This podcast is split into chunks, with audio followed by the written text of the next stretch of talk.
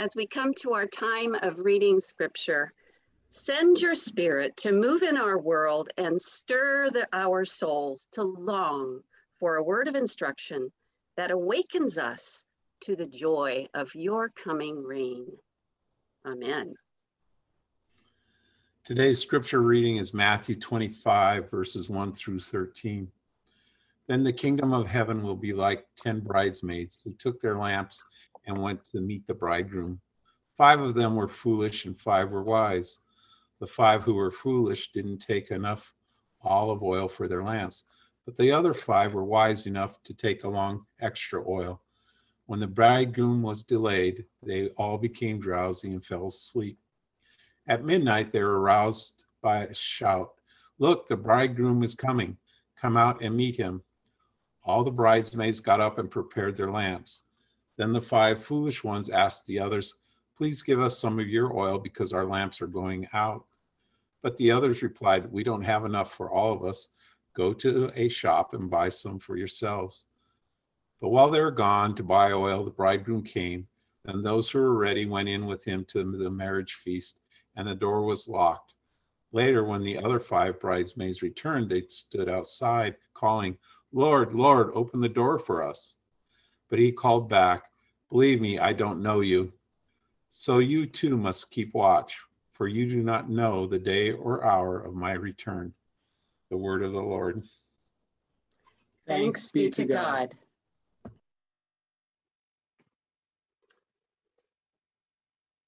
Well, what's in your wallet? Er, I mean, lamp. or otherwise, what test? Don't you love being caught unprepared?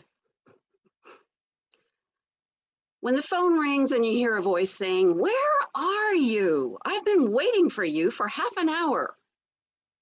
When you forgot to do your reading for class and arrive to find out there's a pop quiz on it. And when you remember an hour before the reception that you were supposed to bake cookies for it. It's as if someone flipped a switch and you go from relaxed to hyper alert with adrenaline pumping through your body. If only you'd been prepared. Matthew records Jesus' teaching about the coming of God's kingdom. In the last few weeks, we've looked at our citizenship and identity in the kingdom. We learned that the values of God's kingdom are in contrast with our world's values. That God blesses those who are vulnerable and transparent about their need of God. Leading up to our scripture today, Jesus has been sitting on the Mount of Olives, delivering a long speech about the end of the world. Jesus essentially says five things about this future kingdom of God that its arrival will be unexpected, that no one knows the day or the hour, that we need to be looking for it, that there will be a delay before its full realization,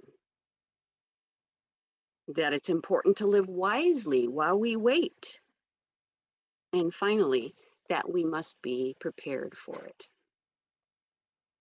The parable of the ten bridesmaids has these five components. It commends wise bridesmaids who are prepared for the delayed arrival of the groom. None of the women know when to expect his arrival.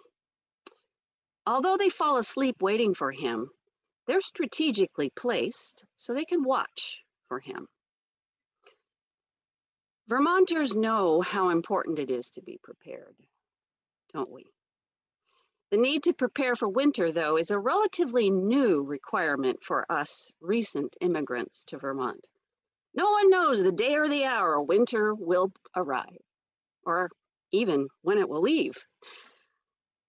But if you're wise, you'll make sure your furnace is working, your car winterized, and that you know where your sidewalk salt, mittens, parka, and long underwear are. For some reason, though, all my study and conversation with Lynn this week about keeping oil in our lamps reminded him to winterize our car. Of course, although we don't normally use oil lamps, oil is still pretty essential for a car engine. In true scout tradition, my husband spent Saturday morning getting our oil changed and putting on our snow tires, preparing our car for the coming season. No running out of oil for us. Lynn anticipates the sure and certain advent of snow in winter. Anticipation. Apparently, the arrival of the bridegroom is the signal for the beginning of the wedding feast in our story. And until he comes, it's all anticipation.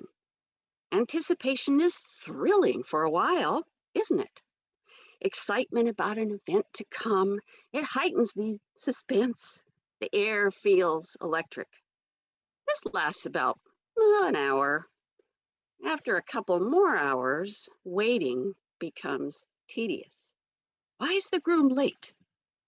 More hours, and a question begins to niggle at the back of our minds. What if he's not coming at all? What if something horrible has befallen him? But darkness falls, and the hours crawl by, and the excitement has long faded.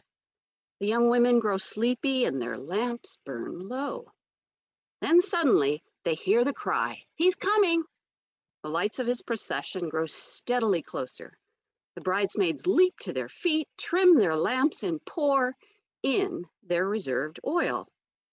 Well, all except for five of them who have no reserves, and they wail in distress. And then they find to their dismay that the other bridesmaids won't share their oil. So they rush off to find oil, and worse yet, when they return, the door is barred, and their friend the groom won't let them in to the feast. Over the years, Christians have taken a disliking to this parable and still dispute its meaning. It's easy to get lost in the details. This is partly because there just isn't enough information about marriage customs of first century Palestine. So here's a story with a bridegroom and no mention of a bride. The groom's arrival is delayed, and we aren't told why. Why are the bridesmaids? Where are the bridesmaids waiting? And why are the oil shops open at midnight? And why, in a most hospitable culture, when the attendants are friends of the bride and groom, why is the groom so inhospitable to them? They're late. So what? So was he. And who do the characters represent? All of these unanswered questions should give us a clue, point us to the message Jesus intends for us. The story is not about ethical behavior, nor are we to worry about which character is who or what happens to the foolish bridesmaids. The characters are shaped to get the main point of the story across. Their treatment of each other, it just isn't the point. The wise and foolish bridesmaids illustrate the importance of being prepared for the final coming of the kingdom of God and King Jesus. The disciples and all their countrymen long for the kingdom of God. They long for it to be brought in soon. They're desperate to be freed of Roman domination, to be able to feed their families without oppressive taxes, to worship God as Lord without lip service to Caesar as Lord and Savior. Jesus warns them that although they must live with expectancy, the kingdom of God might be delayed. They might have to contend with a secular world and unjust systems for much longer than they'd hoped. The stakes are even higher for Matthew's audience. Christian Jews at that point in history have been banned from the temple, and they now face suspicion and hostility on every hand.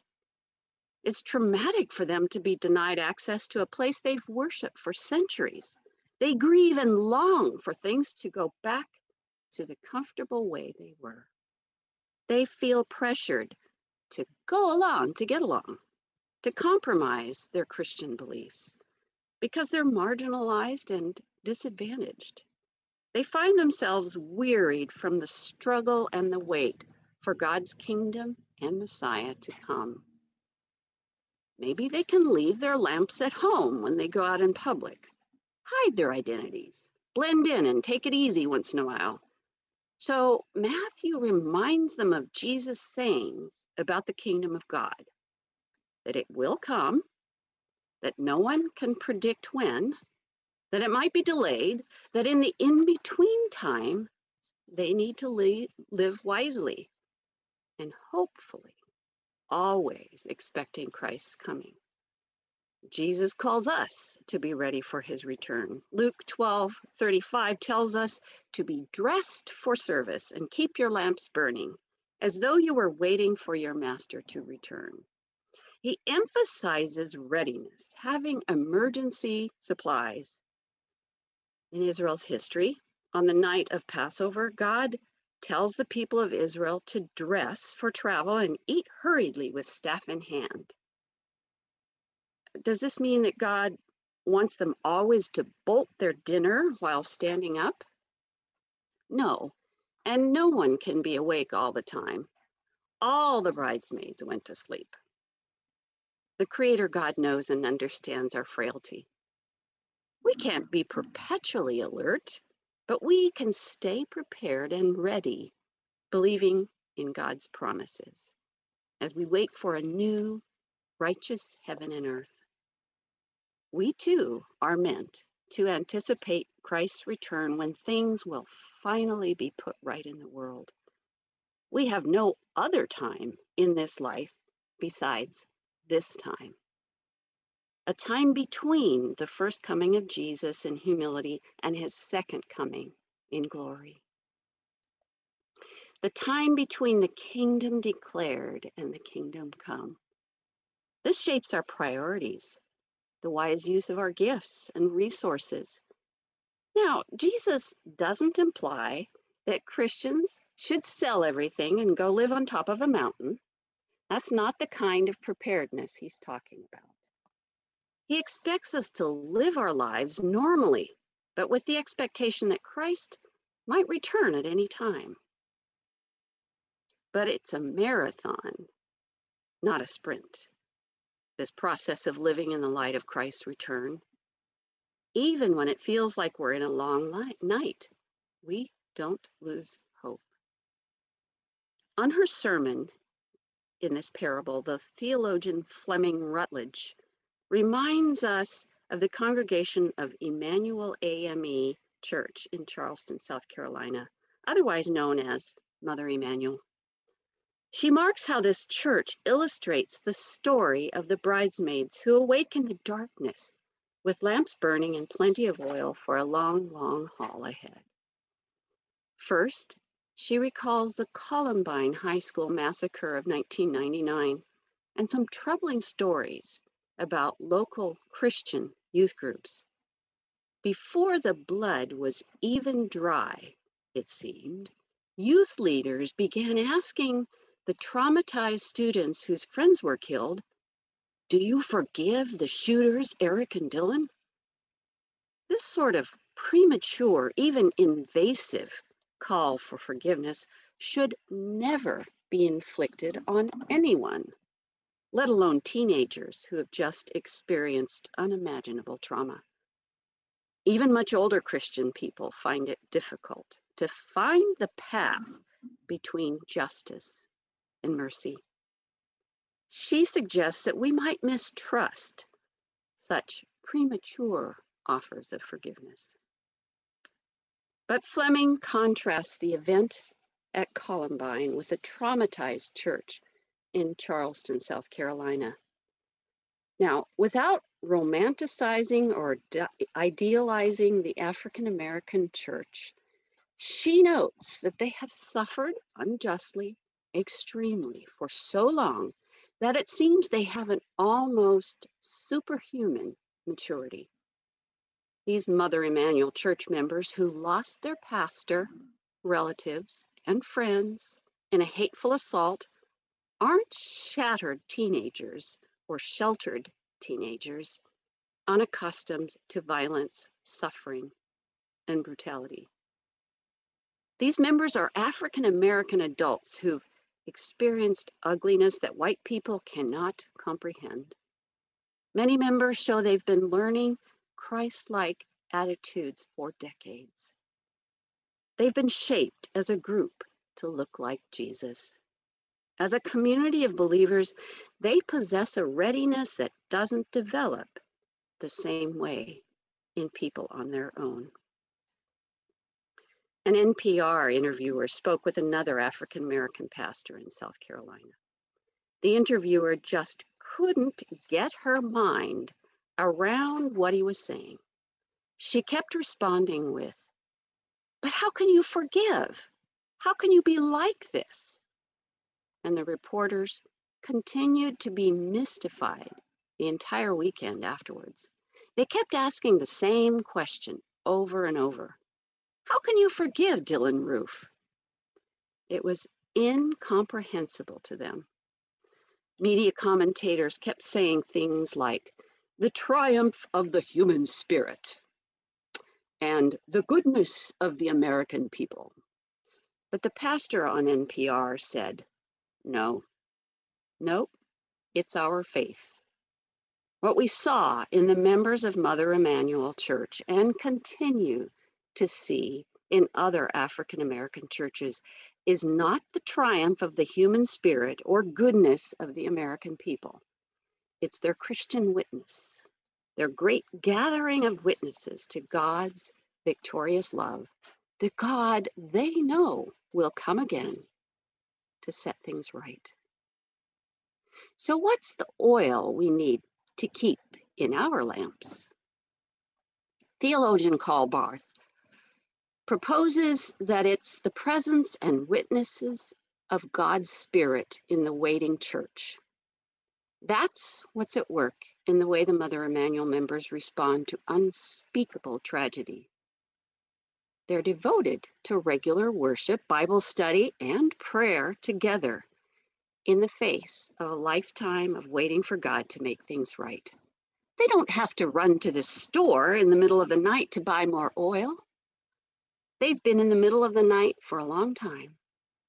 They don't need a well meaning counselor to tell them to forgive Mr. Roof. It's part of their communal DNA. They've been storing up oil for generations. On that Wednesday, a group of church members were shot and killed while they met for Bible study. By Friday night, the rest of the congregation stood in the courtyard of their violated church and they sang, Let My Little Light Shine when they opened the church again for worship, one of their ministers commented that people keep asking why and how. But he said, Those of us who know Jesus, we can look through the window of our faith and we see hope. We see light. The wise bridesmaids saw the lighted procession and the glorious bridegroom as he arrived in the dark of night, and they went in with him to the marriage feast. The five that stored up oil in anticipation of the great banquet were prepared and ready to accompany him. In many ways, we're in a dark night where things are just not right. It's easy for us to lose hope at the delayed return of Christ, we don't cope well with delays. Waiting on hold to talk to a customer service representative, slowing to 25 miles an hour in the city limits, watching that spinning wheel on our screens when our internet connection is sluggish, sitting in a doctor's office well past our appointment time. We prize fast communication, fast travel, fast food, fast answers to prayer, fast weight loss. And so it goes. How do we remain hopeful while we are waiting? How can we still anticipate Christ's return after many, many years? How do we believe his promise that a new day is coming? God's kingdom of love, light, justice, and healing. The light of the Spirit fills us with hope and faith that the light of Jesus' return is coming.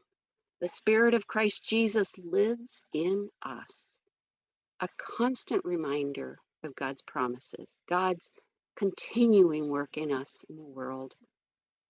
The Spirit helps us keep on task following God's mission for us in the world. This is how we remain prepared. We remain filled with God's transforming Spirit.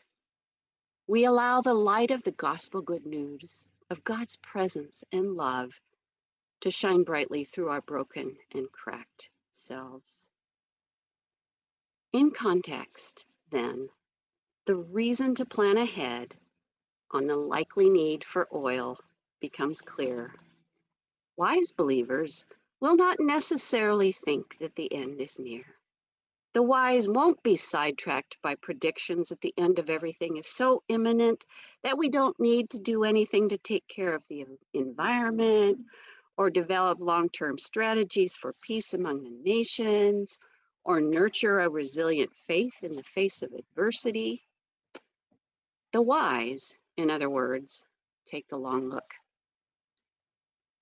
But in so doing, such wise believers still care that the end is coming. Although we live with the end in sight, we aren't starry eyed people who spend our days doing nothing but scanning the horizon. Instead, we live into the kingdom at every, every moment. We do the work that each day presents and do it because we know that the bridegroom is always close at hand, whether the end happens anytime soon or not. On that day, we will be with him. We will join him in the marriage feast.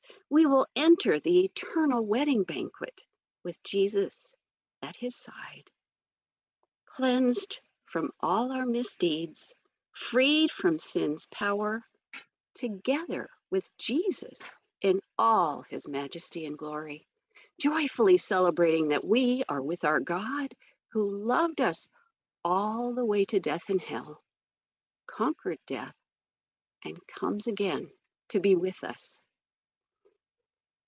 What would you do if you knew Jesus was coming again tomorrow? someone once asked Martin Luther. He replied, I think I'd go out and plant an apple tree. What apple tree can you plant?